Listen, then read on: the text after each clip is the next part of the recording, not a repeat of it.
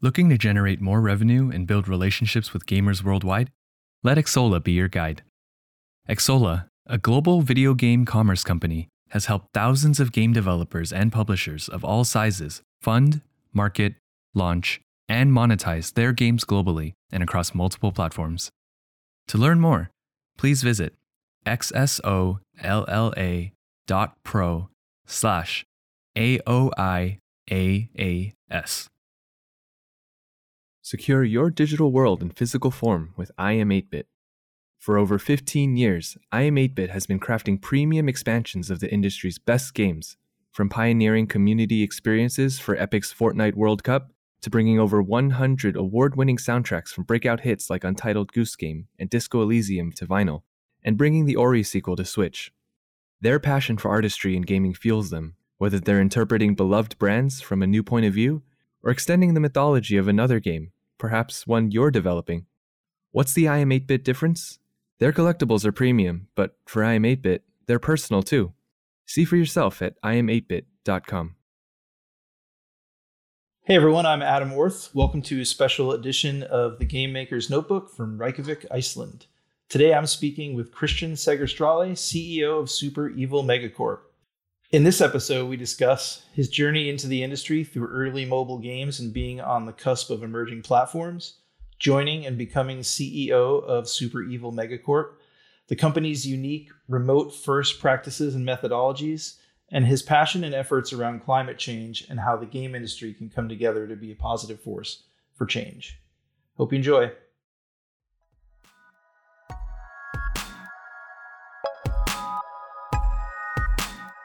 Welcome to the Game Maker's Notebook, a podcast featuring a series of in depth one on one conversations between game makers providing a thoughtful, intimate perspective on the business and craft of interactive entertainment. The Game Maker's Notebook is presented by the Academy of Interactive Arts and Sciences, a member driven organization dedicated to the recognition and advancement of interactive entertainment.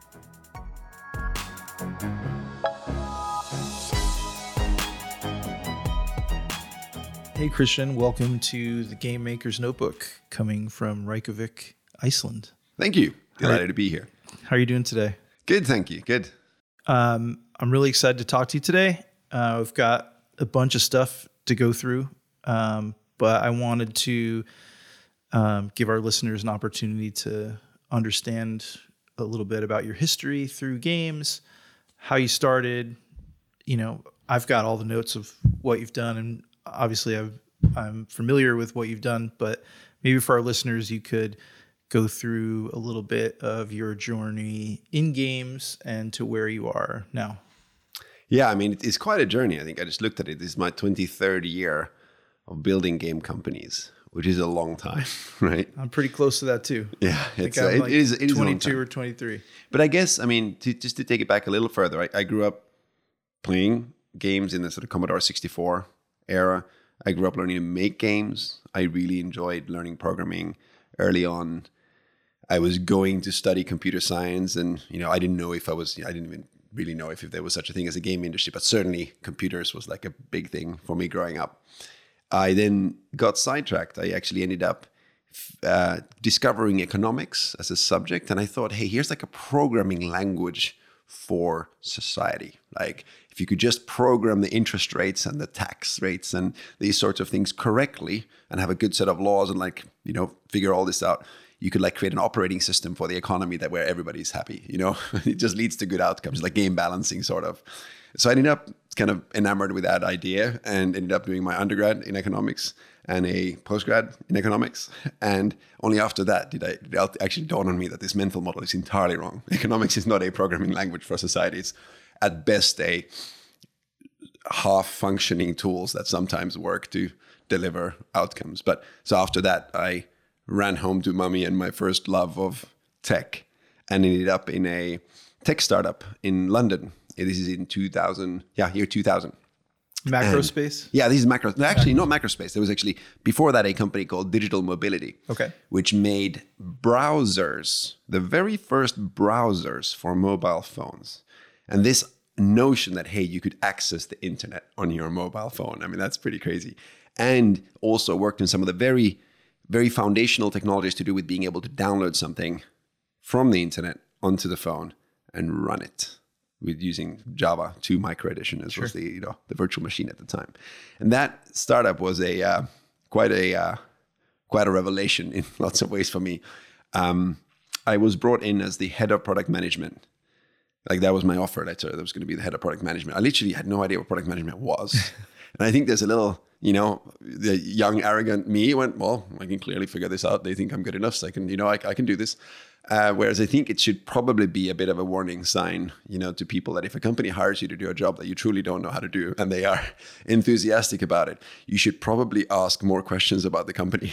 Yeah. you know, at that point. I've But been hey, there a I- couple times. yeah, you know, I had a, but I had a wonderful time there for about a year, really having a headache every day, just absorbing technologies and absorbing how, um, sort of getting a really ground ground level view of how mobile technology is likely to evolve. And as a result, even though that startup ended up in trouble, I very quickly left together with the person who had headed the application development team and you know a, a senior engineer to go, hey, how about we kind of set up our own company and just try to do this stuff, but kind of do it well. Right. Actually, you know, kind of promise a thing and then deliver on that thing, uh, and kind of stay focused and try to do that. And as a result, we started off by writing delivery software for mobile applications. So this idea of hey, if you're a network operator and you want to run your own, which is now called app stores, but back then portals to download games, then how would you do that? And we can we can say, hey, you know what, we can do that for you. We can we can kind of manage this download portal for you. And then quickly we realized, hey, there's actually really no applications around because nobody's made any yet.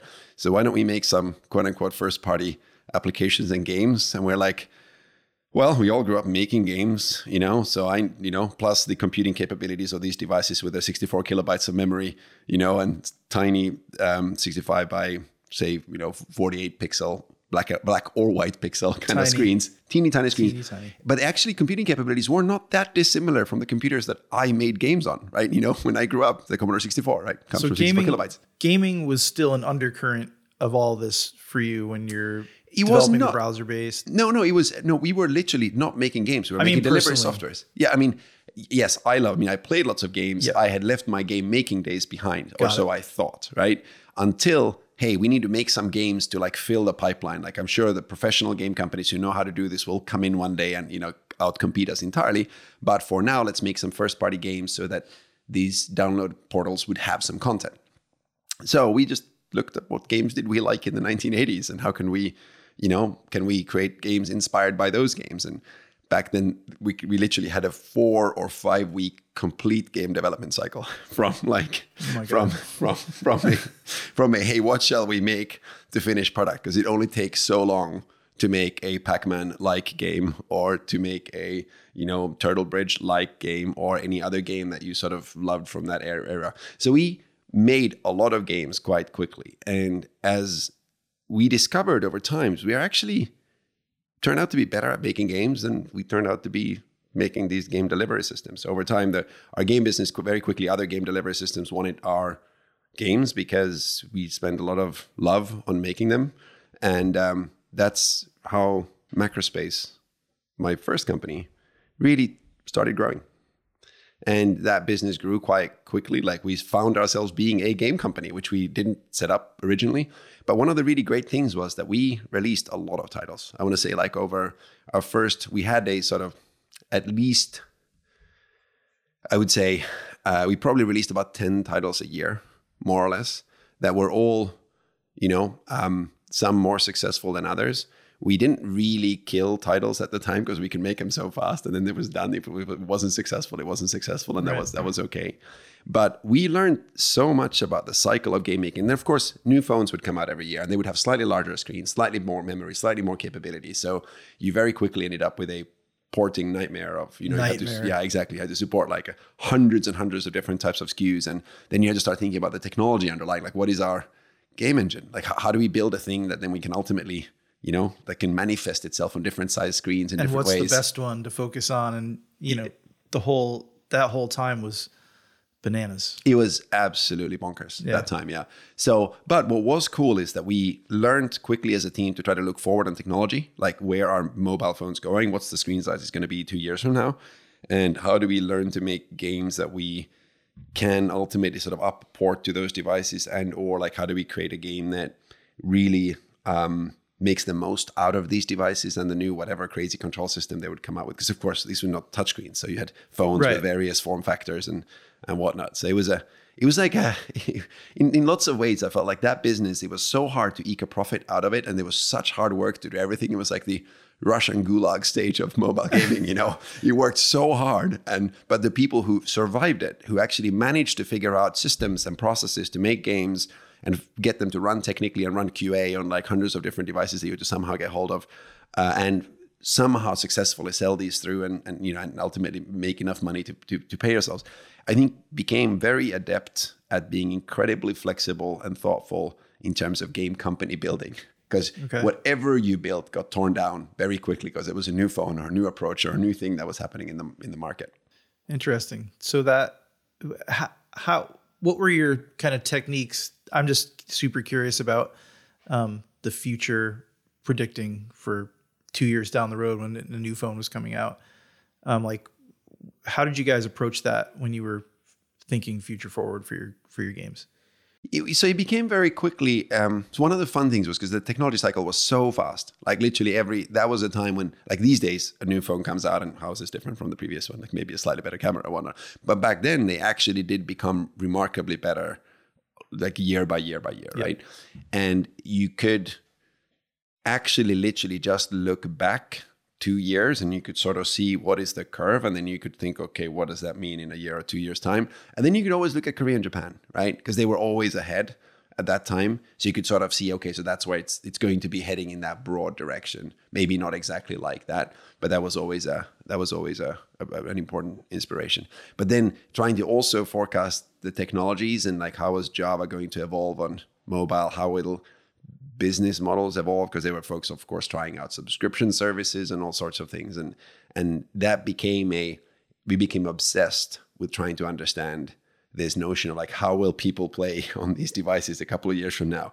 Uh, how can we make sure that we will be a making great games but b be ready for that? And i think actually those years if you look at companies like say uh, Supercell was founded by a set of folks who previously built a company called Sumea out of Finland that um, struggled with exactly the same things. We knew like we were sort of almost sister companies in that we both, whenever there would be a new phone, we'd have our games on it, they'd have their games on it, and we were kind of we were we were uh, friendly friendly rivals in game making that way.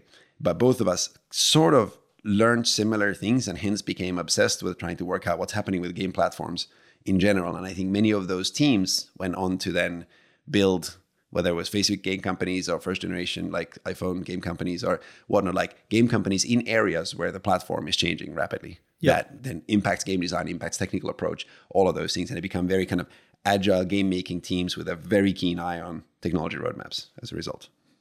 Yeah, I mean that that time I remember being in the in very firmly in the console game world and watching that and just being like, "Oh my god, how do they do that?" Because of the rapid technology change.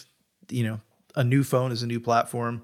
Um, so um, it was really interesting to watch that. Yeah, one thing actually that was pretty interesting is that the companies that were successful in that era typically had a pretty different game making structure from console companies. Like the the joke at the time ran that whenever a bigger game company attempted to make a mobile game, they would a take far too long and far put far too many people, and it would never work out. Basically, it would come out like a year too late, and then on all the wrong platforms and and whatnot. And I think, and the the sort of organizationally, our observation was that the companies that were successful like never had the role of a producer like it just did not exist so what you would have is you have like a coder artist pair that on the one hand like make the game because Right. that's how small the team could be. They make the core of the game. And sure if the coder needs an assistant coder to help make more code then so be it. Or if the artist needs an additional artist to, to do stuff and then they would between themselves figure out how to you know how to get the sounds or whatever. Because it was either midi or you know some Yep. some very very very rudimentary like uh, you can play a single wave file or whatever that's that sort of thing. But you could basically make the game in a very small team. And the only thing that was like the thing that was most important was the sort of production management from the point of view of are we writing this in such a way that we can port it to lots of different devices and we can QA it. So like, what does the QA pipeline look like internally? But nobody mess with like, I don't think I ever saw a game design doc, any kind of like, uh, you know, anything that would constitute gates in development or anything like this. It was literally just Yeah, we're gonna make fast. Yeah, it's Make yeah, too like all, all, all of that was was overhead, which actually interestingly also bled over, I think, to two companies like Supercell and many of the that generation of mobile gaming companies were like, hey, this is we make games in small teams with minimal minimal overhead, which really works very well at a certain scale of game.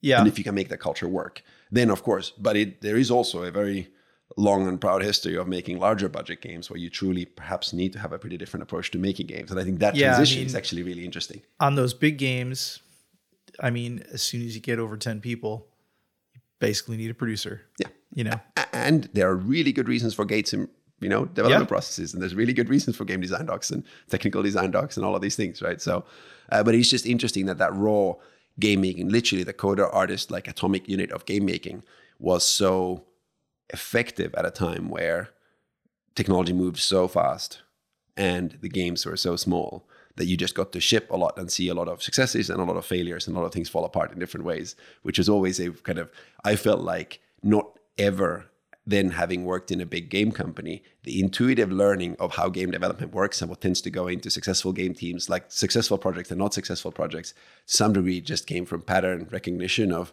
seeing just so many of them in different ways. yeah, I can imagine like um, you don't have time to ruminate on a failure or even a success, right? It's like more needs to happen and you know, you learn from from doing and it's like you know, a certain amount of, you know, you cut out all the navel, navel gazing of why that game didn't work and because you're already Yeah, basically, and, it, it just becomes more of a an observation that didn't work, and then you know we didn't have formal postmortem processes, obviously, Yeah. at the time, but it became very much of a oh, this combination of factors doesn't appear to be that successful, but it was still pretty cool. Like the, I remember a moment, I think it was 2003. Um, we made a game called Ancient Empires 2, which was uh, we had made an Ancient Empires one at one point in time, which is basically a Advanced Wars inspired sort of turn-based combat game. But then we made Ancient Empires because we really liked that, and we felt like you know the, it, it was good. And then we made Ancient Empires too because there were the color phones coming out for the first time, color screens. I mean, that's pretty awesome, right? That's VGA leap. graphics 640 Yeah. by 480. We're like, we're gonna go big. We're gonna go big and go, you know, color screens, make Ancient, Ancient Empires too, And and um, we got like our, our our best team, and this was like the biggest team production ever. There was like five people on this team or whatever. And I remember like I was, you know, we were like, we're gonna do this well. I'm gonna, you know, I, I did some of the writing for the dialogue, and you know, I wrote the music behind the scenes, like you know, as an amateur MIDI composer, kind of. You know, I'm just gonna do something, right? Um, we all pulled together on that one. That actually won the um, AIAS Game of the Year award for mobile at the time, and we were like, what's AIAS? What, what is what is this? Is it like they give awards for this sort of thing? Right. That's cool, you know. So and here we are. yeah, we are. Yeah, Yeah. exactly. No, it's, so it was, um, but that was, uh, yeah, that was, I think, my first actual run in with a quote unquote real game industry at the time that, hey, hold on a second, somebody cares about what we make. And so that that must have led to Glu. Yeah, that's true. Yeah. So we had, at the time, that company, Macrospace, grew very quickly for like literally not at all by any kind of crazy sort of strategy. We were a bunch of kids making games, but it just turned out that many of our, we could make them faster and better than most others. And we were good at making friends in the industry that would distribute them in, in different ways. Um, and we grew revenue and profit actually fairly rapidly our challenge was that we then looked across the pond. This was all based out of the UK at the time. We looked at the US and there were a bunch of game companies raising large rounds of money. We just we were like, what does it mean to raise money? What is this? How do we get many millions? Um, and so we thought, okay, we, we need to raise some money too. Obviously, not understanding anything about what it meant to ra- raise money or any of these things. But we we tried out of London, and it was very clear that we couldn't like we, we wouldn't command valuations that would even like there would be a hair, haircut to our revenue. So you know, if we made like ten million dollars and with some profit a year, then like they would offer us a term sheet at like five million valuation or something like this. And you're like, how does? I'm pretty sure that this is not how they should work. When like you know equivalent companies in the U.S. had uh, could raise like a ten million dollar round or whatever it was, or fifteen million dollar round, which seemed astronomical amounts of money at that time. Um, so anyway, so we went to the Silicon Valley and we're like, okay, we're going to raise money from the Silicon Valley. Let's go. You know, they seem to have a lot of money over here. So can we have some, please? um, and they said, can you move the whole company to, to Silicon Valley? And we look at each other and we go, I don't think we can move the whole company. We're like 30 or 40 or whatever we were at the time. Um, and then they ask, uh, well, actually, um, can we, uh, we, we have an idea. We just invested in a company called Sorrent. We brought in a new CEO. They have a lot of money. They don't have any of your, like many of the things that you have game making capability and international distribution and all of these sorts of things. Like, would you would you consider like somehow merging with them? And we're like, what does it mean to merge? you literally had no idea at the time. It was quite cute. Um, but anyway, we ended up chatting a whole bunch, and then ultimately chose to combine forces with Sorrent back then. And they they hated our name. They thought we sounded like a tech company, which, in all fairness, we were from the start. We thought they sounded like a toothpaste. So, so like, so um, and we decided then to re- rebrand the global company Glu Mobile at the time, and then we literally started this path of fairly fairly rapid growth. We had a really good, fortunate combination of really strong, like what Sorrent slash Glu US was really strong at was distribution and really great carrier relationships and some good licensing deals and whatnot. And and we had pretty strong relationships across Europe and Asia, and we managed to collectively build a what turned out to be a fairly successful company. Yeah, legendary, legendary mobile company.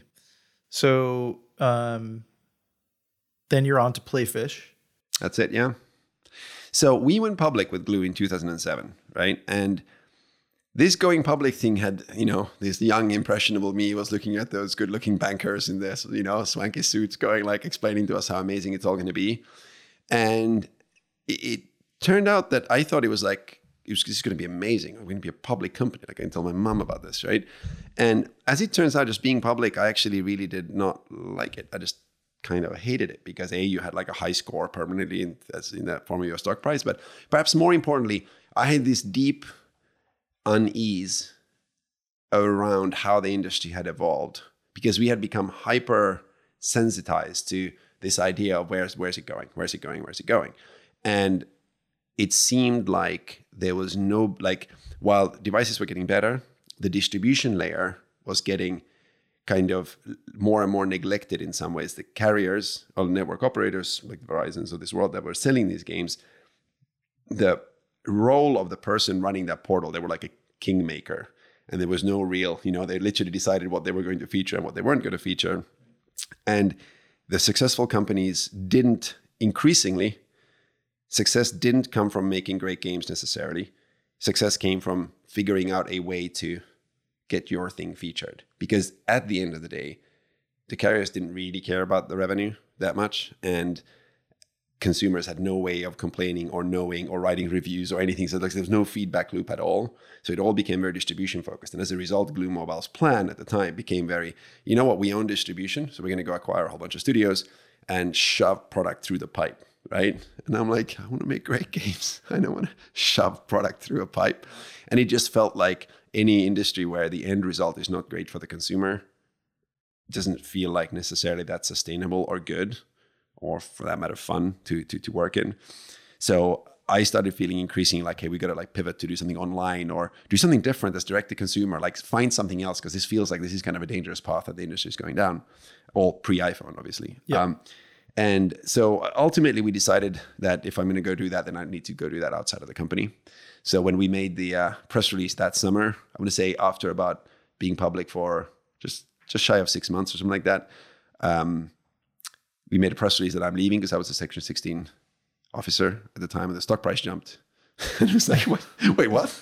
I'm worth, I'm worth negative how much to this company? Uh, it was, no, I mean, it was just one of those moments. I'm sure it's algorithmic or whatever, but it yeah. was one of those, like, when you truly, like, you know, how you harbor these, uh, illusions about yourself when you grow and build companies and whatnot. And then, you know, you're like, how's the world going to react when, you know, when I, when I leave this? I mean, I've been here for a long time making games. And then turns out the world really doesn't care. Right. right. So anyway, so um, I left as did this is basically the same co-founding team um, from the original Macrospace. And we literally got together and said, okay, that was act one. We learned a lot.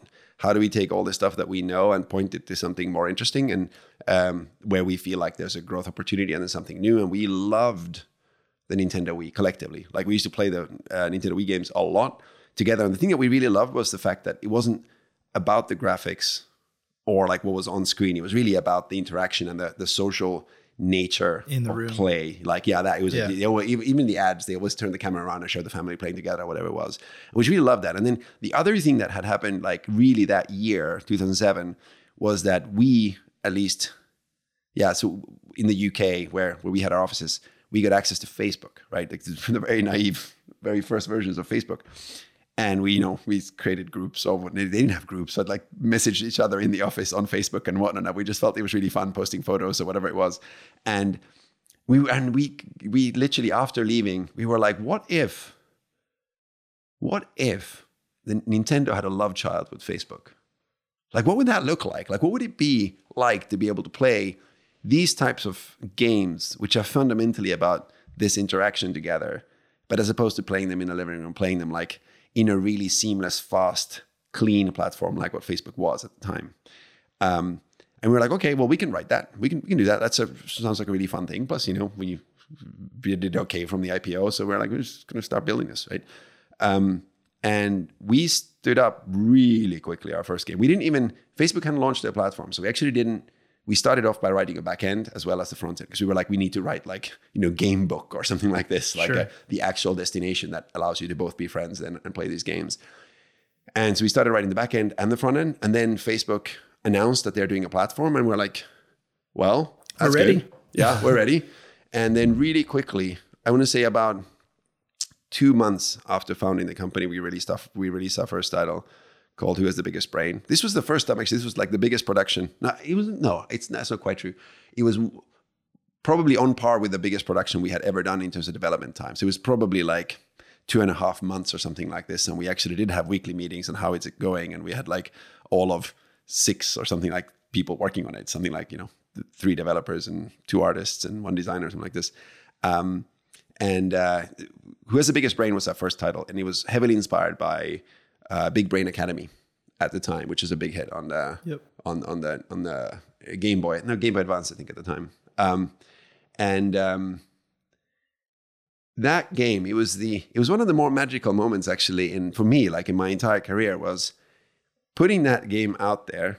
You know, I was playing it in the office and then going, okay, this works, this works, this works, and then kind of flick the switch that it is now live on Facebook, and let's go invite some of our friends to play this, and then just kind of see what happens, you know, and um, it was the cool thing was like watching the like the very rudimentary analytics. Like there wasn't there was no such thing as game analytics. Like this, the whole thing didn't exist, right? So this Yep. like you know 2007. So we just had it created this little script that would tell us like every day and more or less like how many people played, how many times it was played, and whatnot. And seeing that like you know we invited like a few friends each or whatever it was, and um and sort of the first day was like 60 people that played the game. We're like, that's pretty cool. I mean, we only invited 10 or whatever it was. And then the following day was like 547. We're like, who are these people? Like, where, how did they, what, is this thing? And then it's like 4,961 the following day. And we're like, what is going on here? Like, this doesn't make any sense. And then it's like 14,000 and it's like 50,000 or whatever. And like the, the, that explosion, I remember this was just on the run up to Christmas that year. Um, and we were all collective looking at guys like, okay, okay, everybody pause for a second. Like, wh- what is actually happening here? Like, we just put a game out and it's, the growth rate was like insane. I think we hit a hundred thousand players in, I want to say something like eight or nine days or something like this. And then it continued very rapid growth from there onwards. And then, and he caught the attention of Facebook and others pretty quickly. And then we're like, okay, okay, so there's a, like, so this is like, th- this is a thing. Like, you can make games like this and they will grow very fast and people will love playing them together. And back then, Facebook was fairly spammy, so that when you would beat somebody else's score, it would announce to all your friends that you're smarter than that person and, Mafia and Wars. whatnot. Yeah, yeah. Th- Those, I mean, that hadn't been invented yet, right? yeah, but, that was the peak. yeah in, in in some ways in fact yeah what what they, it was just interesting like so we went with this okay we're going to build nintendo online basically and as we made who has the biggest brain that was like our concept our first like hey, we're to make one game to see how this even goes like how does it how does it feel um, and that was like an like way surpassed all of our expectations in terms of how big it can become so we then started thinking okay we, we want to make uh, we want to make one more game a little bit like that. So a game because who has the biggest brain? The premise of it was like a game show online with your real, you know, your your your friends' faces. So it's like it is like very Nintendo-esque in its production values on the one hand, but on the other hand, bringing your face, your profile picture, if you like, Right. into it in such a way that it's like a a game show hosted by on Facebook between your friends, and you're sort of constantly part of this game show as to who's going to have the biggest brain. So we then we did a quick uh, sequel, sort of, which was called Word Challenge. That was same with um, what's it called? A similar sort of format of a game show, but this time a word guess the word type type game. And then we're like, okay, this is cool. Like we're getting like millions of players. Uh, now we need some level of persistence. We need something that actually is more is some something a little bit deeper. And um, the team started uh, work on initially a game called Pet Society, which really became a really big hit. So that was a a um, um, a virtual pet game where the idea was that you would create a house, if you like, where your pet lives. Your pet is autonomous, but you have to kind of take care of it and you can buy things for it and you can go visit your other pets' houses and form friendships and relationships and leave them kisses and whatnot, right? And this like when we put that out there like that was the moment when we just realized like this is a really big business like this is like i remember when pet society hit like not long after launch i'm going to say i'm going to say like less than i think it was less than two weeks after launch where we hit a million players and then like the monthly actives growing from there like just month on month on month by call it a million a month or so and just the amount of players and the amount of um, transactions. This is around the time when we introduced microtransactions as well. Um, it was just one of those very seldom in the game industry. Certainly, I haven't seen, and I haven't been part of a, a game or a story that just kind of explodes up and to the right. Like whatever we did, whatever we touch, whatever we put out there would get somewhere in the top five um, on Facebook's most played, and um, and uh, we would just gain players kind of for free. We didn't know what marketing was, right? We had never done it. We didn't understand. We didn't know there was such a thing as user acquisition. It was literally all based on just making what we wanted to make and play ourselves, which was Nintendo style games online with friends. Then, of course, I mean, everything growing quickly and whatnot. And then Facebook, um, to, to, to uh, well, there were a bunch of other game companies that got formed that didn't care so much about production values, cared much more about hey, how do we juice the viral channels and juice monetization and find out like basically they in well well they didn't invent UA, but from our point of view, we had never understood that that this is a thing, um, and then ultimately ended up uh, making the Facebook gaming environment into what it became at the time, which was an incredibly spammy, sort of fairly low production value um, environment, which ultimately then Facebook ended up nerfing quite a lot in terms of nerfing viral channels and and, and whatnot um, in different ways and introducing Facebook credits and all sorts of things. It was like, oh, uh, man. It, yeah, it was. Forgot like, about all that stuff. Yeah, no, no, but it, there was that time which was like we felt that it was quite an interesting actually revelation for us that it really took us a like for around a year, year and a half, we had grown really sort of in an unconstrained fashion, and then we started realizing that actually, you know what, we're building on top of a platform that is fundamentally going to be changing the rules in various, to us, semi-arbitrary ways, or perhaps not so strategic, or perhaps very strategic ways, but in ways that like we could, we had no agency or control over, which to us like was was was uh, was was pretty scary. So we were like, okay, we need to grow this company further, and and if we're going to do that, we probably need to pivot onto mobile and other stuff because we had just, you know, you get this feeling in your stomach that yeah. like this may not be a stable environment, like yes, we've had an amazing run here. Yes, we've made a lot of money. We've been very fortunate here, but and we've had a lot of players, but this may not last this way. And you know, again, that obsession of trying to look forward and like, where's where's the puck going? Like, yeah. how do people play? I remember I was working at PopCap during mm. like kind of the height of maybe the well, at least the height and maybe the little bit of the drop off of it, but like yeah. taking games like um, Bejeweled and Zuma. Yeah and Peggle and trying to create Facebook games um, out of those games. And I remember very clearly sitting in that in that office going, "This is this is not going to last. It's not going to be a thing that goes forever." Yeah. And it was so explosive, and then it it mm. felt like it ended almost as quickly. Yeah, it was pretty. It was it was pretty mad overall as a time period. I think, by the way, it could have been. It was one of those examples of a platform that could have been a platform for much longer had it been curated and gardened, you know, as a mm. tended, if you like, as a as a true first class gaming ecosystem. It could probably have been made, but it clearly wasn't a priority at the time. And by the way, we looked up to PopCap so much in terms of building game mechanics and like really delightful gameplay. So it was like one of our when we were like thinking about like you know who do we want to be when we grow up? Like you know there were aspects of Nintendo, aspects of Pixar, aspects of PopCap, you know aspects of other companies. Um, but it did. So we we then thought, okay, this this may not last in this way. Uh, or at least it, yeah, it may not. So we better go out raise some more money or do something. Um, and at that moment in time, we also felt a little like a, a slight uh, what's it called um, callback to that time when we went public with Glu that just this adding more money to a game company isn't necessarily making it into a better game company at the time. And then EA came knocking on our door, going, "Hey, you know what? We want to, we, we, we want, we want some of this."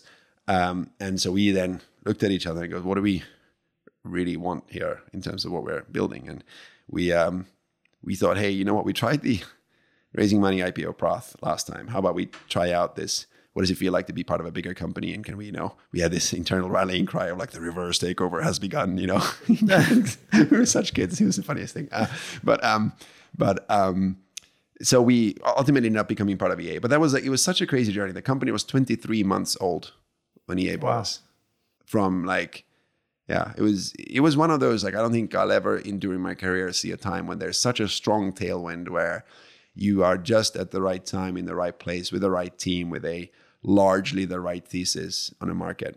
Um, yeah, there's no then, way to engineer.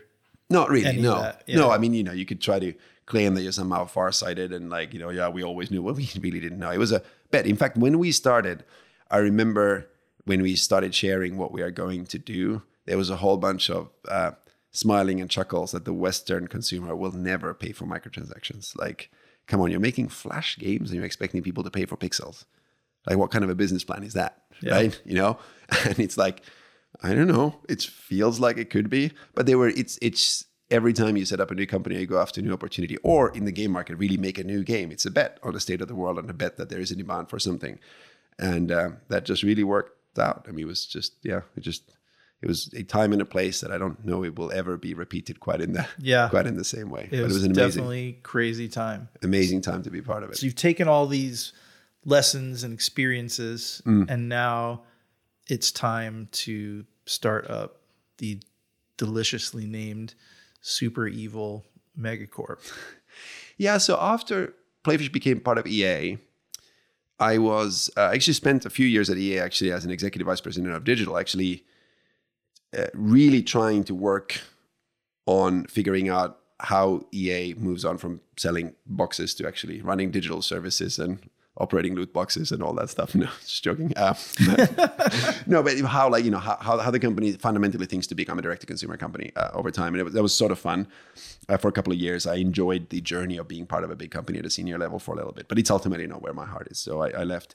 I tried to be an investor for a little bit uh, helped set up an investment company called Initial Capital together with my Playfish founders at the time. And actually, the first investment we ever made was to lead the seed investment round into Supercell at the time because we knew those guys from all the way back from the Java game sure. days, and and they were and they were just really good game makers. So we were like, hey, you know, here, go, go, go. You know, that was a smart we were, very, we were really fortunate. I mean, we, it's just one another one of those like you know, stars happen to align, and you know, we literally just knew them and we knew they could make great games. And that's back when they were working on a dystopian Facebook MMO, to be clear. So yeah. like that was the business plan that we invested in at the time. So things change a little after. Um, but I tried to be an investor. I was actually, um, but got very frustrated with the idea of being an investor because you're ultimately doing relatively little. Like you're sort of the really important thing is to get into the right deals, somehow get invested into the right companies. But actually, what you can do on the other side of the table as an investor at a board meeting is relatively little. And usually, I felt that the companies that I that needed my help I actually couldn't help very much. And the companies that didn't need my help, those were the cool companies, you know, right. doing the cool stuff. And right. they were like, what are you doing here? Just go, go do your investor thing. Like we have got this, you know? Um, so at that point in time, I had actually invested in Super Evil Megacorp. I super, I did not, I was not a founder of Super Evil Megacorp. I was a, I was an early investor. One of the senior folks at Playfish had co-founded it at the time. So that's how I knew it. And I ended up hanging out with them because they were making this super cool game called Vainglory. Um, And I was like, just because remember that obsession, which has always been with me really since the early Java game days, is like, where are devices going? Like, where's the tech going? And hence, how will people play games, you know, in three to five to seven years? And he felt like they were so ahead of that curve of, hey, mobiles will become more powerful over time. If you can build an engine and a game making capability that builds the kind of games that people are enjoying on PC and console and making those for a broad range of mobile devices, there will be a market for that. Somebody's going to want that because I want that as a player. So somebody's going to want that. And I ended up hanging up, hanging out at the Super Evil offices, and at some point in time, like literally went like, guys, I'm I'm kind of banned by my wife from you know setting up another game company because yeah, you know we had two young kids, and you know perhaps it's no longer it's it's you know perhaps I don't need to get up at two a.m. to you know, to, to got a cold sweat and think everything's going to hell, you know. Um, perhaps I can, you know, perhaps I can, you know, do something a little less intense. So, but I really love what Super Evil is doing, and like it's just a really cool game, and it's a cool company and cool founders and and all of the things. So maybe I can just help out here. Like maybe you know, maybe I can invent some title and come and kind of help out with this growth. I've done this company growth thing a couple of times, so maybe I can help and I can come in, raise some money, and build a marketing department, and you know, try to help out in whatever way I can. So I ended up joining as a COO and executive director. How's that for imaginary title? Wow. Yeah. and um, and then helped with all of those things and lived through the launch of Vainglory. It was uh, an incredible event at the it was the iPhone 6 launch, I think. Uh, we had like two minutes nearly on stage with Apple at that moment in time, and we were like, "Hey, this is the future of gaming," and that was like one of the cooler, prouder moments uh, again to be able to be part of a moment that felt like hey here's like truly a next generation thing that's happening and i get to be there at the start which was really amazing. Vainglory did very well uh, for a number of number of years. It was really like hey multiplayer core gaming is here for mobile and here's like the beacon title for that. Um, we did well for a number of years and it's a great game. it, no i mean still it's one of the games that like out of all the games that i've been part of making it's still probably the one even though I had relatively little to do with the actual game making, but it's still the one that I think I put altogether the most hours into as a player. Just because, I mean, I was a big League of Legends player, and that's just a the rank grind is just catnip for me personally, yeah. but also just the the focus on um, control precision. That you notice that feeling of gameplay when you feel like you're completely in control, but at the same time you have just the right amount of tactical and strategic choices as a player that you're kind of feeling that yeah I have mechanical skill but I'm also outthinking the, the opponent as I play yeah the flow the, the flow. flow. that's the that's the word yeah. yeah. so anyway put lots of hours into it that title did really well it was really cool it, it sort of grew to become the really the first mobile esport in some ways. Like I mean, it had more than hundred thousand simultaneous viewers on its world championships. Like it was a it was a thing, and going to these esports events was like intoxicating, right? It was literally intoxicating. You were like, holy shit, like this is the this is next level. You know, like with Playfish, it was. Uh, all of this stuff happened online. There were millions and millions of players, but you never, you didn't really see them in real life that much. Right. You know, some people would wear T-shirts and they were like Playfish cafes here and there, but like you didn't really see that visceral when people get into like a stadium or a thing, like everybody's shouting your game, and we were just like, whoa, whoa, whoa, whoa, this is kind of cool. And we probably got a little bit drunken on that success at the time, and probably, I mean, we it was one of the probably my personal bigger learning experiences actually, and probably from the fact that the companies that I'd grown previously always went up and to the right. So that is the way of game businesses. You make good games and games grow and the business becomes more valuable and you make more money all the time. Turns out it doesn't always work that way, yeah. as, I, as, I, as, I, found out. So, uh, so Vainglory grew. Um, I want to say about, if I remember correctly, somewhere around 3 million or so monthly actives, really like a strong player base. But it actually, we had really enormous challenges growing it beyond that. Be, I mean, we were very early there were not that many of these devices around. And then at one point in time, Asia, which was the strongest market for us, started having really strong local competitors in, in the form of Mobile Legends and Glory of Kings from Tencent and whatnot. And um, we kind of we were just kind of there with that title and we didn't really have a second title in development or anything else. And then there's a moment when like everything has a curve and when Vainglory atrophied a little bit, we found ourselves in this place where we look at each other and we go like, wait, what? What's, what's the next? plan yeah. now, right? And it was really a big wake up moment for me actually, because I was I felt like like I felt like hold on a second, we we've like who who who was in charge? Like how did we how did we get here? And it was quite interesting, like as we, because everybody had been working super hard across the board. And I think what basically had happened was that we were all A, probably drunken on some early success of Vainglory. And then B, I think the founding team was looking to me a little bit as like the most senior company builder in the room or most, most experienced one for sure. And maybe I had kind of put my head in the sand and go, well, the deal wasn't, I'm not going to get up at 2 a.m. and like cold sweat and what's going to, you know, everything's going to shit. Um, and at the same time, you know, clearly nobody had really. And then we found ourselves in this place where, you know, we got to reset, we got to do something about this. Um, and through then a whole bunch of conversations, we ultimately uh, decided that I'm going to take on the CEO job at that moment in time. And um, then went through a really big reset of the company. We went from over 100 people down to, like 20 something people 26 27 something like that incredibly painful most painful things that i've done and and we we couldn't even do it all at the same time we had to do it in a certain staggered way lots of could have done it much better at the time but really i um it was probably the probably the worst feeling time in my entire career in terms of feeling like we'd let the players down because we couldn't find a way to make the title profitable and growing.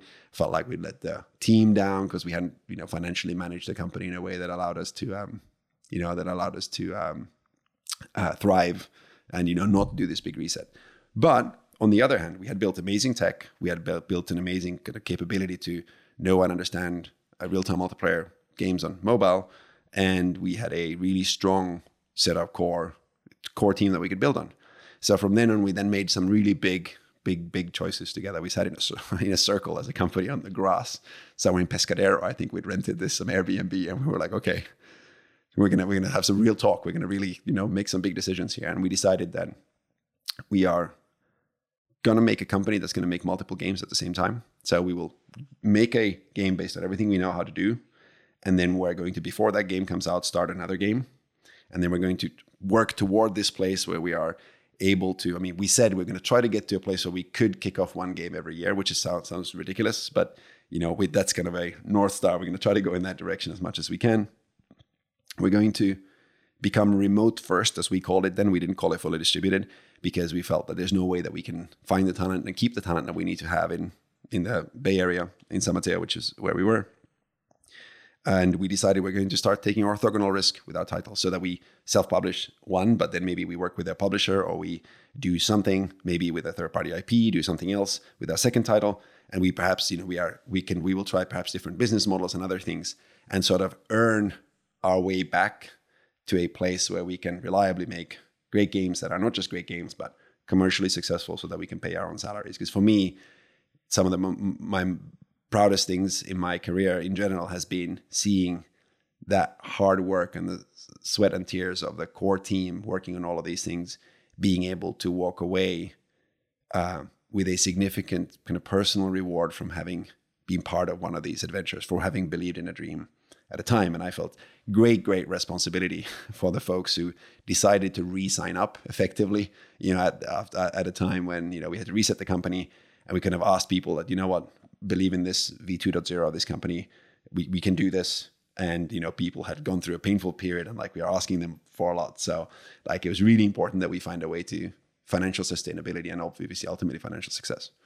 So that's where we started. We were like dug ourselves into a hole and there we are sitting at the bottom of that hole and started making a game called Catalyst Black. Catalyst Black. That's it. So we started thinking, okay, how do we take what we learned with Vainglory and there's probably a, a book's worth of like retrospectives on Vainglory and what we learned from that. How do we take all of those learnings and try to pour them into a game that is much more accessible, where we are kind of we we um, uh, try to correct for all the things we got wrong with Vainglory, but at the same time, while building that game, we want to build a way of making games that we can then start a second title from, and we can fork that team at some point in time in order to start, you know, start start doing different things. Distributed.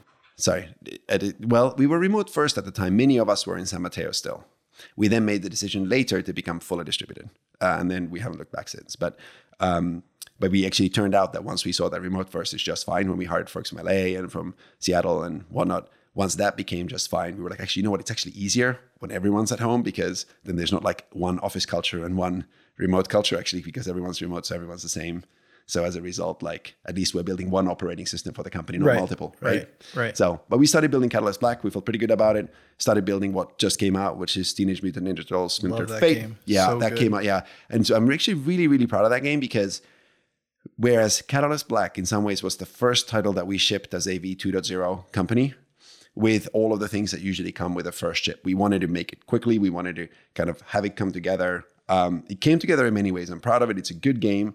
Um, it didn't quite hit the commercial goals that we wanted, but and also there were like things in the development process that we learned a lot from um, as developers. But I really felt that uh, with Splintered Fate, we sort of came of age in some ways as a V2.0 company in terms of we can ship a game that is that is um, that um, is. I mean, we certainly feel more excited about bringing it to PC and console, hopefully, um, in in the next couple of years. But um, a game that that really came out super strong out of the gates, which It's really strong. It's really polished. Yeah. I've played a lot. Played my kid a lot too.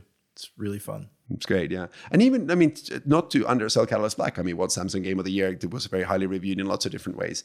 It was just a tough time, I think, commercially for that title to to to come out in the way that it did. Um, but so those are our, the two titles that are live, and then we're working on a number of other things. And I feel like we've sort of come from, you know, we dug ourselves a hole. Now we filled up the hole. We're back on the ground. We still have it all to prove. We need to continue to ship great titles, build a great company. But you know, it's been a, it's been a journey.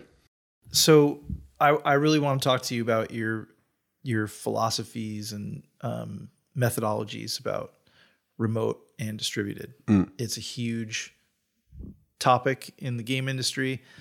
You were clearly doing it before the pandemic, um, so you were probably in pretty great shape uh, when that happened. And what was it like watching all of the whole other entire game industry kind of um, wrestle with something that you'd kind of already maybe been, you know, I mean, remote and distributed, it's not a new thing, but you certainly um, had some type of success with it. What was it like watching the rest of the industry successfully and unsuccessfully wrestle with that? Well, I think that time was pretty nuts in general, and and I think I think you're right that our our uh, transition or our kind of work through that was pretty unaffected as a result.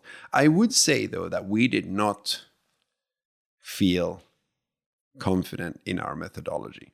We were obsessed with it. We had made a strategic choice to do it. Um, we had, and we were constantly evaluating how is this going, how's this going, because we hadn't shipped. Remember, right? We hadn't Yep. shipped. So until you ship, you're nothing, right? So as a result, we were constantly, we were pretty paranoid, and we had, you know, we'd written our own handbook at the time, and we were, had been editing our handbook. And actually, one of the first things we did when the U.S. went into lockdown was to just share our handbook, going, "Here's how we do it," you know, if any, in case anybody else wants to, you know, try this out. And the thing that I think what I felt sort of maybe the best about was that hey maybe we don't have to invent all of this thing ourselves. Maybe if other people do it too and we can find a good way to share tips and hints and tips and tricks and the sort of human condition right now just is one where we're all sitting at home then maybe we'll actually have a better chance at figuring this out and get getting really good at it. Because i don't you know to your point it had existed before so it theoretically should be possible. And we were just uh, we were very what's it? We were just kind of paranoid about the fact that we really want this to work really, really well because it's our literally our entire growth strategy is based on it. So we, we better come, you know, we, we better be able to make it work.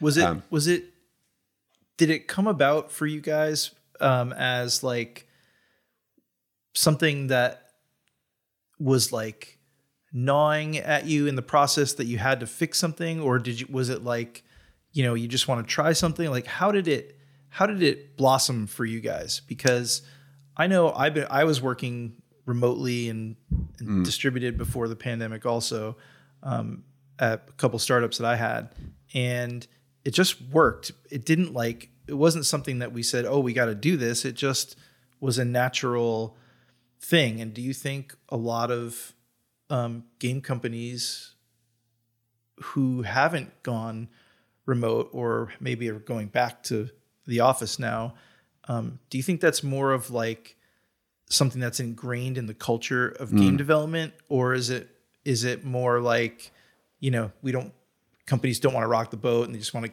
get back to business to as what they know. Yeah, yeah, yeah, No, I- so I think I mean we made a very deliberate strategic choice early on, but well before the pandemic, that we want to have access to talent everywhere. We cannot find the talent here, and we're not going to open up offices everywhere. So we better get good at this. We So are talent, going to talent first. talent first, Right. And we are going to, you know, like any strategy comes at a cost. So we're going to take the overhead of having to write down our processes and our handbook and having to like spend the extra 5% of time or whatever it's going to be for us to together curate our workplace, to together own this culture, this operating system of the company, if you like, to figure out how we can do things well in this environment. We had chosen to make that trade-off and you know what this is what it's going to be and we were nervous about it. Can we do this? But you know what? Just like anything like you know you decide to make a new title you're going to be nervous about are we making the right title? It's a Right. similar thing. We have made a choice here. We're nervous can we make this thing work? But we made a very kind of we sort of burned the boats in the sense that we are not going back. We are hiring talent everywhere. Um, we were initially sticking to the same time zone because we didn't want to we didn't want to like complicate it any further at the time. Um, but and and you know we're just going to make this we're going to try different things. Initially we all worked with our cameras on for example. That was a thing you know we had constant like music playing in the background and we had like little different ways of interacting. We were all on discord or and then at one point in time we were all on discord and then some of us hung out on zoom together all the time. Then that you know we we, we kind of revised about i think initially it was literally every month that we had like a meeting of hey how's it going? How does this feel? Is it good? Bad? You know are you able to do your stuff and whatnot? We made it i think a real core tenant of figuring out our culture here was to make it a crowdsourced culture internally where we would literally be obsessed with having meetings every week where we talk about how is it going? Is this uh, this rule set or this process this culture that we're coming up with is it working for you and is it working for us? And how would you change it? And how would you what what do you want to do different? And and we sort of through trial and error found a place which was quite stable. Like initially we made sweeping changes cameras on cameras off discord then zoom then zoom and discord and then whatnot. Um, and now we've ended up at a place where we still about every six months or so we have a meeting to look at hey how's our handbook how's our operating procedures like how does this is it working for us or not but they're relatively minor edits and a lot of the time it's actually reductions like so it's a thing that we thought used to think was Don't really need to do that important. anymore. yeah we don't, don't need to do that anymore Yeah. because you know it's, it's just working because we found our way found our way around it so like uh, background music in in stand-ups. We I do saw that. I saw that. It came up in the research. that's that's like, the thing I've done that before. It's just so the right way. yeah It's so cool. And the thing is, though, that all of this carries an overhead. It's not going to happen itself. You have to designate a person that does this. It's this person's responsibility to put on the music two minutes before. And then when everybody gets them, you know, gets into the meeting, says, Good morning, this day in history, this thing happened and that thing happened, and you know, and whatnot. And this is the month of cheese and the month of cranberries or whatever, you know. And just like, you know, to set the set the tone a little bit. And then leave the music it- on while you do this other stuff. But it's the thing is like you have to curate it. It's like there's an investment required. But it also creates certain cultural idiosyncrasies that I really believe in because it is us. Like that is how our company runs. And it creates a pretty clear sense of identity and a pretty clear sense of again, like of an operating system, if you like, for for for the company. That this is people it's easier to know what to expect because of certain routines work in, in certain ways. I have a synthesizer on my desk, and I usually try to start out the meetings with just random noodling to set the vibe. So I, I, totally, nice. I totally get that, but it's it's a great way to kind of get everyone in the mood and and Yeah. uh, have it not be so serious because we're we are making video games. Yeah, it's true. And I think actually part of all of these things also originated during the pandemic because we also were very honest about the fact that we all feel pretty anxious, like about just the state of the world and the state of all of this. And so we tried to bring in as much silliness into our meetings as we could. There was a point where we had to, there was like a, this moment when the meeting was going to start where we, because we used to have in the office this big gong where we like, you know, for our stand-ups, we rang the gong and then but we didn't have the gong anymore. So like, what are we going to do now? So we had this rotating thing in alphabetical order of like, you had to come up with your way of doing the gong that day exactly on time. And somebody, you know, would find a trumpet and he'd blow something on the trumpet. Somebody else would find some other ridiculous noise making instrument or whatever. Somebody would, yeah, play the synthesizer or whatever. But it's sort of, we try to find like ways of expressing ourselves and ways of just lightening the mood in different ways. And Yeah. I think, and that much critical. of that has stuck. Yeah. it's so critical because even though there are life and death situations that can happen, you know, life and death in the in, in the company and product sense anyway. Um, but having your team be together and feel good and to be able to laugh at that stuff, like even in the face of the impossible, Yeah. that's what helps you get. it's, I think it's especially in the face of the impossible. yeah, It's and I think it's there's something about the positivity and the psychological safety of you know what we're like a you know we're we're whatever band of pirates we're a set of folks who are genuinely trying to do this. And yeah the odds are you know it's it's difficult. These things are difficult. Yes you know it's the world's who knows where the world's going to but at least we're gonna have fun while we're doing this completely. Yeah, if you lose sight of that, then that's where you get that like those thousand yard stare projects and yeah. and people just yeah. like kind of mentally checking out and yeah that, that's it. I think i mean i think we have done an okay job at constantly evolving in this regard though. I think the minute that you think you've figured this out in terms of remote work i think that's the that's Yep. when it gets dangerous. So Yep. i am still i mean we're now north of 100 people. Um, so obviously our processes have evolved also too because we can't do stand-ups with everybody all the time as, as a result. So we still have three all company meetings a week and we try to make them very very efficient and minimal time consumption as fun as possible.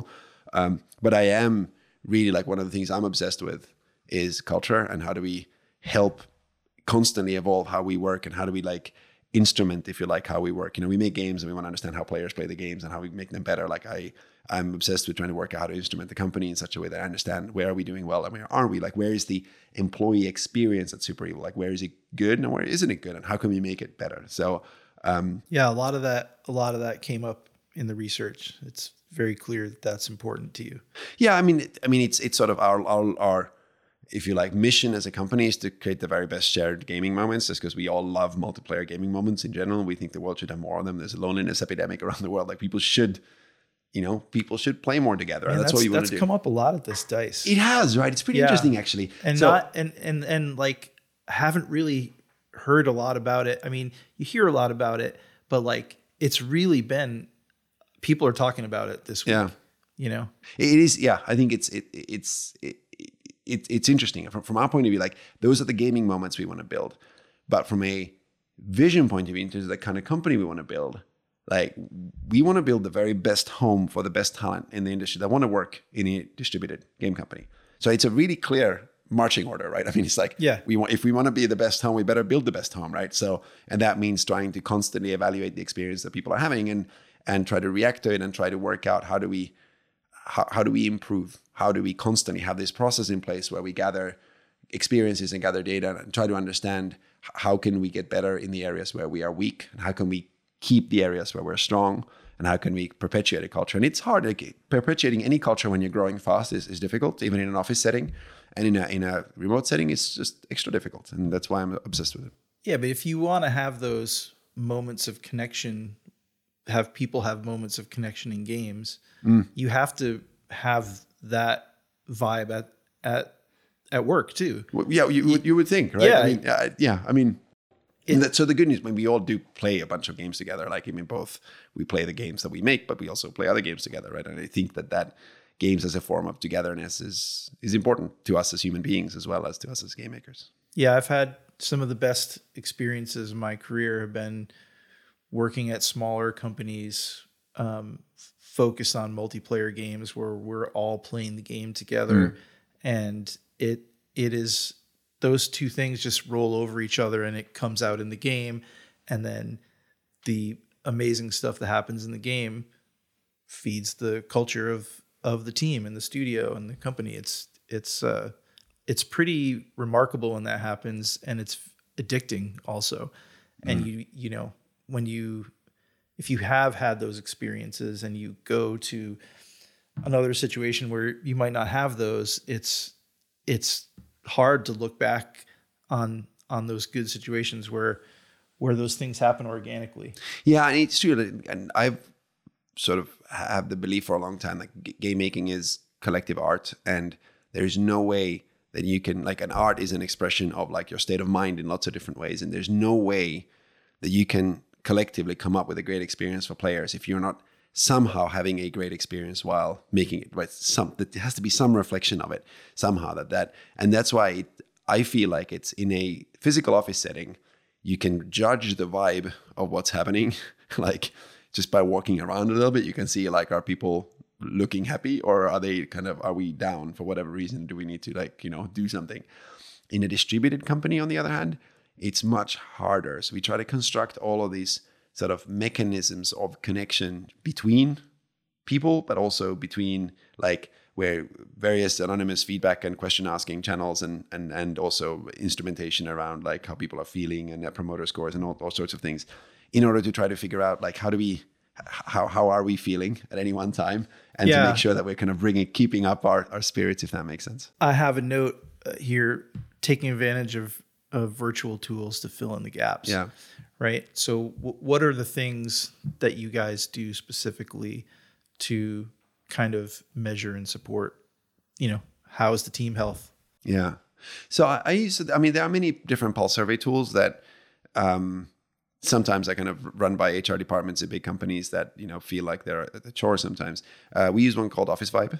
Um, I use it. It's like my main tool of understanding how we're, how we're doing. And I'm, I always like, we do, uh, we do again about every six months, we do a bigger company review where we're like, because we get Office Vibe is an ongoing tool. So every two weeks is a pulse survey, and they ask various questions based on various things, and you, like, it scores the company on like you know how we're doing in various departments, across various teams, and, and and whatnot. It's all anonymous unless people want to put their name on a piece of comment and whatnot. We respond to everything, literally every single message that anybody writes on Office Vibe anonymously.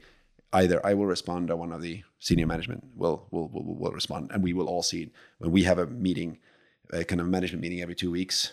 Uh, it's one of the perma agenda items. Like what's been coming back from Office Vibe in the last couple of weeks. How are we doing on scores? How are we doing on feedback? Like where are the pain points? Um, so that's one way in which we use it. The other way is every six months we do a bigger company review where I tell everyone, listen, I'm going to share all the results from Office Vibe, like in in a in two weeks' time. Please, please, please fill your surveys. Normally, you get maybe 50, 60 percent in any particular two weeks Right. of people to actually do, do it, and you know you kind of nag, and then you get a little bit more, and then you don't nag, and you get a bit less.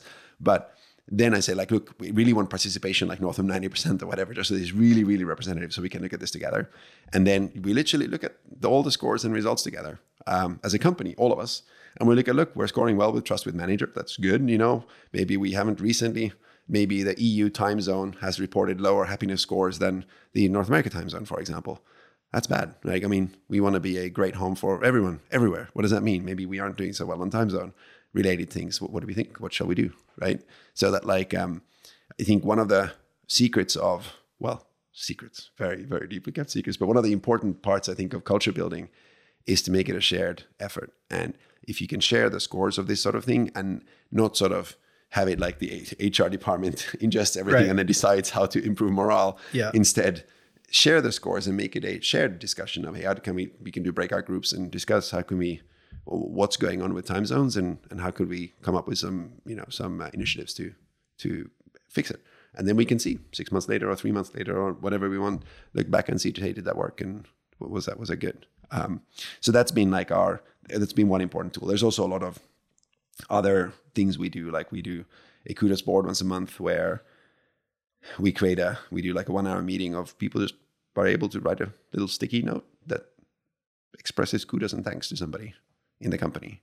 And it's an entirely sort of peer-to-peer sort of process but we we're all there. It's like a town hall. We play some music. You know we allow people to celebrate each, each other's work and express gratitude for what they're doing. And it's been it's become and we always have one of the artists you know it's kind of coloring in all the various things. It's become quite a quite a soulful sort of beat for us That sounds to just cool. yeah. It, and it's one of those like it's really nice to and it's also a way to celebrate work that goes unseen sometimes because you don't always see all the amazing stuff that everybody's working on. And it's a really great reminder for me. It's one of my favorite moments in the month because just hearing all the really cool stuff that's happened not through the the kind of words of some team leader but actually a peer that points out somebody else doing an amazing work you know doing amazing work. It's really cool. So how does that how does all that um, positive culture work and process translate to um, new hires and like people looking, you know, I might want to join this company um, because I know um, processes like that if they're, um, you know, if they're publicly stated, that's a huge um, positive drawing point for people. I'm sure you get um, people wanting to work at your company because of those efforts, plus the um, remote and distributed nature. Like, how does that all play together when you're building you know, the perfect team? Well, I mean, hardly perfect. We're just trying to be ever better, right? We want to strive toward the North Star of being the best home, which means that we just need to improve every day. Um, we've, what we've tried to do um, is we always feel like if we find a way to just kind of share our stories as developers and how we kind of find our everyday life, it's helpful. So we, we try to, whether it's do little posts or little pictures of, or welcoming our new joiners or sharing little tidbits about either how we work or what we do that we can hopefully reflect externally a little bit of who we are inside. Um, and we try to do things like making our like our handbook is public, and when we make a revision, we make a revision publicly because you know if it's on the web, it must be real, right? Yeah. So, but but it's also like it's a um, we as a leadership team just take like full full full full ownership of this stuff and we try to do our very best to reflect our values and who we are externally not always easy though i mean it's not it's you know there's so much content out there that trying to reflect your values and you know what it is that you do to new joiners or to prospective new joiners is actually not the not the easiest thing always.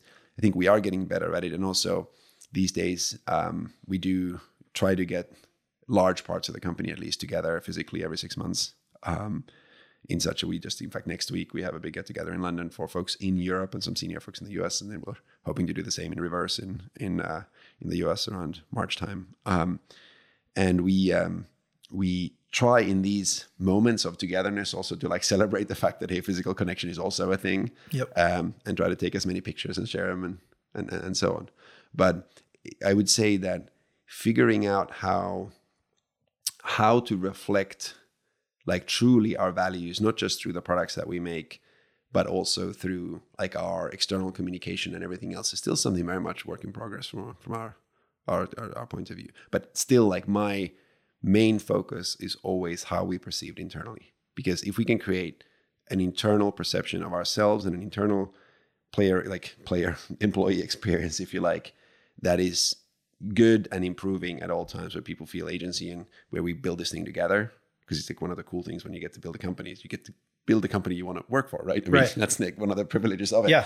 and if we can do that together and do a good job at that then in, in some ways they will come if that makes sense. I very much believe in that in game making as well that if you can create a great experience even if it is for a subgroup of your core players then it is much much easier to grow from there than it is to kind of try to be everything to everyone. Yeah, I mean, I totally agree with everything you just said. Like, it's so, it's so much different from the kind of let's do a post mortem in two weeks after we finish the game that we've been working on for two and a half years, and then those things are never fun, and hmm. they're never, they're hardly ever positive, Yeah. right? And if you're if you're not if you're not checking in like regularly, you know, you're gonna have a lot of like built up resentments because the project was it got hmm. extended or we didn't have the support we needed and it Yeah. be- those those things turn into a gripe session not really about like how can we be better and how Yeah. can we make a game better next time But it is it's a good point though, because we of course I mean we do a lot of retrospectives and we try to learn a lot across the board. And what we found is that the important that we actually bring external moderators in for our retrospectives because Oh, cool. we and we just feel it's more credible this way. Like we actually you know we're just i've never heard of a company in the games doing that before it's eh, I, I highly recommend it. I highly recommend it I, because that way it's a it's also like we show to ourselves that this is serious, like this is important. We need to learn from this, and then we make we go out of our way to ensure that we communicate ourselves what the key takeaways were and how that got reflected or how that gets reflected in the next project or whatever it is. That some you know you can't fix everything, but if you can fix some things every time, then we will constantly get a little bit better. So that over communicating of not just the retrospective itself, but the kind of outcomes of the retrospective has been something that we've we've tried to put a lot of thought into. That's very cool. Um, I wanted to talk a little bit about your passion for climate change and um, your efforts in outside of games and and also hopefully in games. Um, I, you know, I I read an article and watched some video of, um, you know, you're publicly calling on game companies to get involved in climate change. If you're doing well when the world isn't doing well, it's on you to help out. I completely agree with what you're saying here. I'm often asking and wondering why games and game companies aren't putting efforts into this. Seems like you're the only one talking about it. You know, what how how are you um you know, how are you approaching this with other game companies? as Mm. you being public about this um, got people talking to you about it? Mm. I'm sure everyone listening wants to hear about that because it's obviously a huge problem. And we are fortunate in games to make a lot of money. And, you know, the entertainment we're providing for everyone is helping everyone get through their day, but there needs to be more days. you know?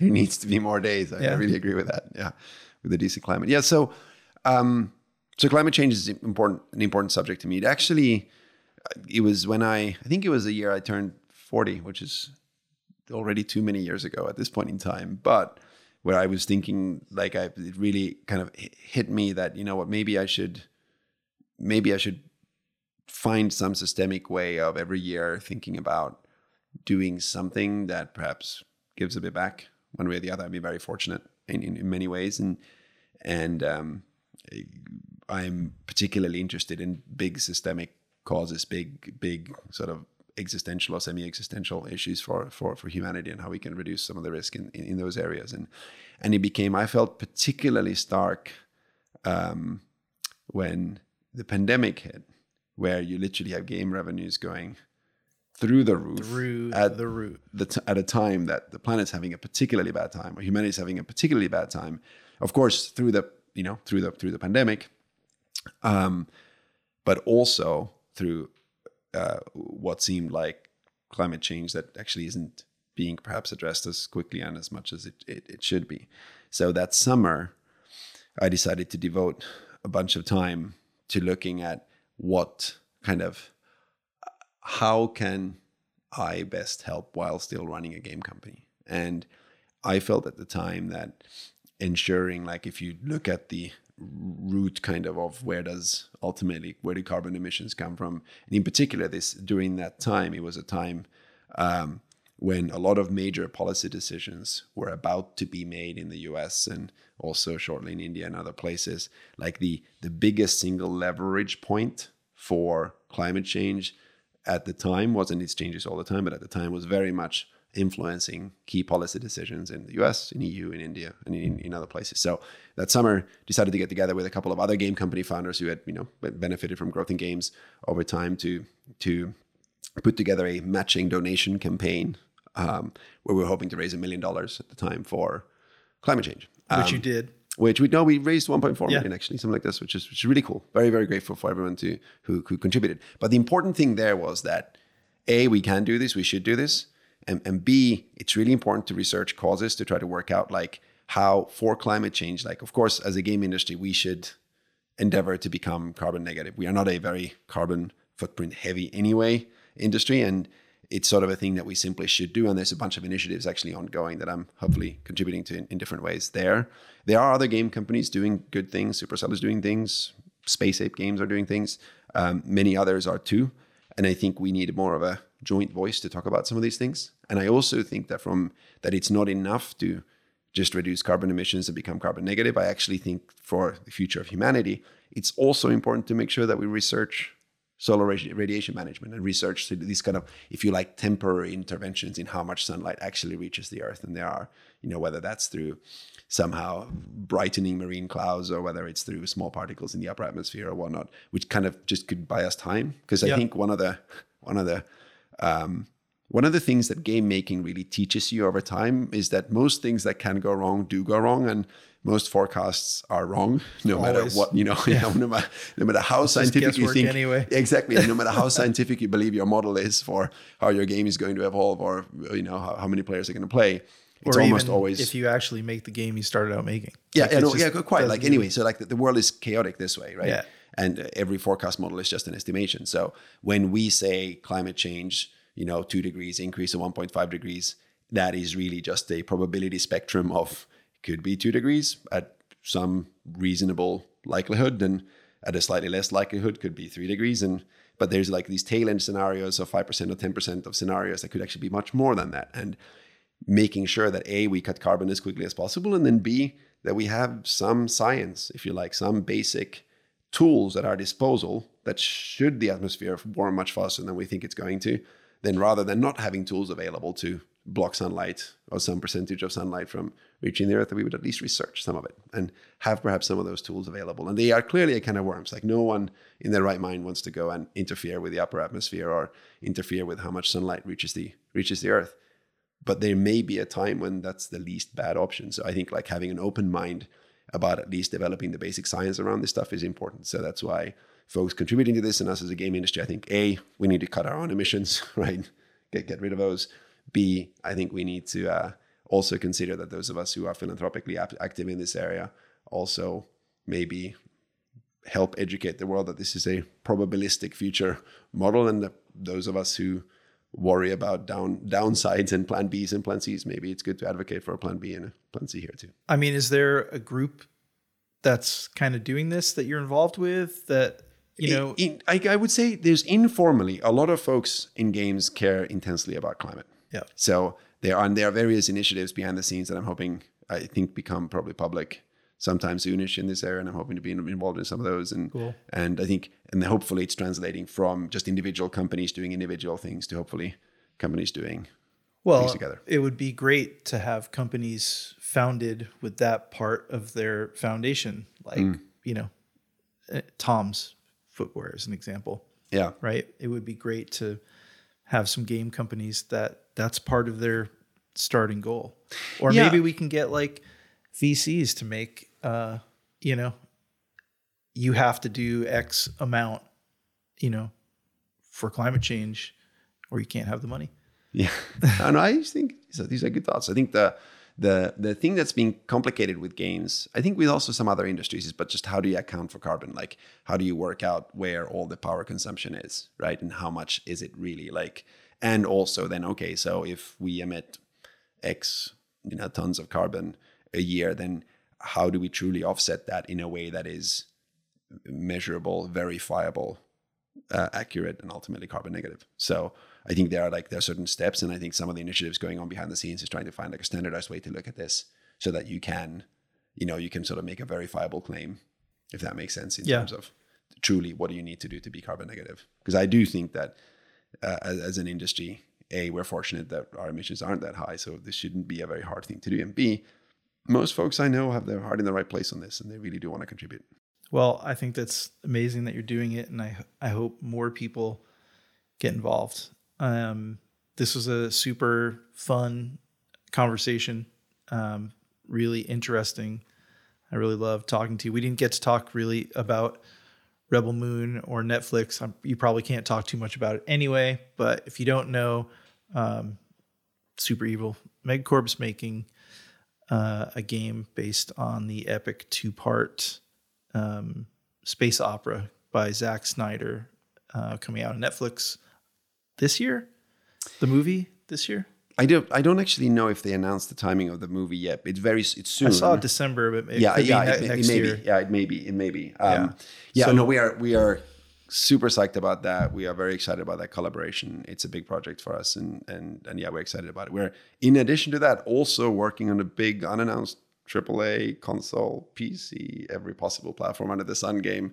You know, coming out much much later this decade that we are also excited about. a lot of things. A lot of things going on we try our just very best to try to hopefully build really great games and hopefully build a really good company in the process. Well, uh, it seems like you're on the right path, and uh, hopefully we can do another one of these next year and talk about all that other stuff that we didn't get to today. Sounds great. I all appreciate right. that. Thank you so much. Thanks a lot, man. Cheers.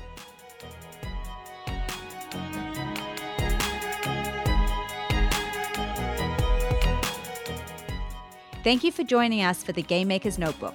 For more information on the Academy of Interactive Arts and Sciences, our podcasts, and our other initiatives, please visit www.interactive.org.